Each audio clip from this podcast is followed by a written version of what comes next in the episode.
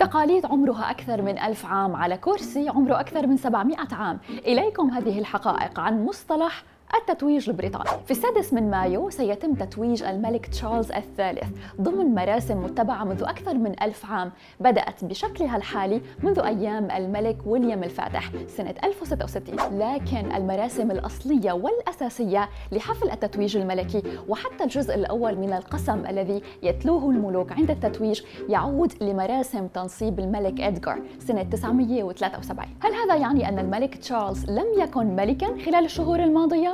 بالطبع كان ملكا منصبا لكن جرت العادة أن يتم حفل تتويج الملوك بعد مضي عدة شهور على حفل التنصيب حتى تكون يعني مرت فترة حداد كافية وأيضا وقت مناسب للتحضير والاستعدادات لهذه المناسبة. في لحظة تتويج الملك تشارلز الثالث هذا العام سيتم استخدام كرسي تاريخي اسمه كرسي سانت إدوارد تم تصنيعه بعام 1308 للملك إدوارد الثاني. وتخيلوا أن القصر أعلن أنه هذا الكرسي بالتحديد خضع لأعمال إعادة تأهيل لأنه خلال 700 عام ماضية تعرض للعديد من الأضرار. ومثلا خلال يعني القرن الثامن عشر والتاسع عشر هناك بعض السياح والطلاب ممن زاروا القصر قاموا بالرسم على جدران الكرسي وأيضا نقشوا أسماءهم عليه. سنة 1937 كانت أول مرة يبث فيها حفل التتويج عبر الإذاعة الراديو. وكان حينها حفل تتويج الملك جورج جورج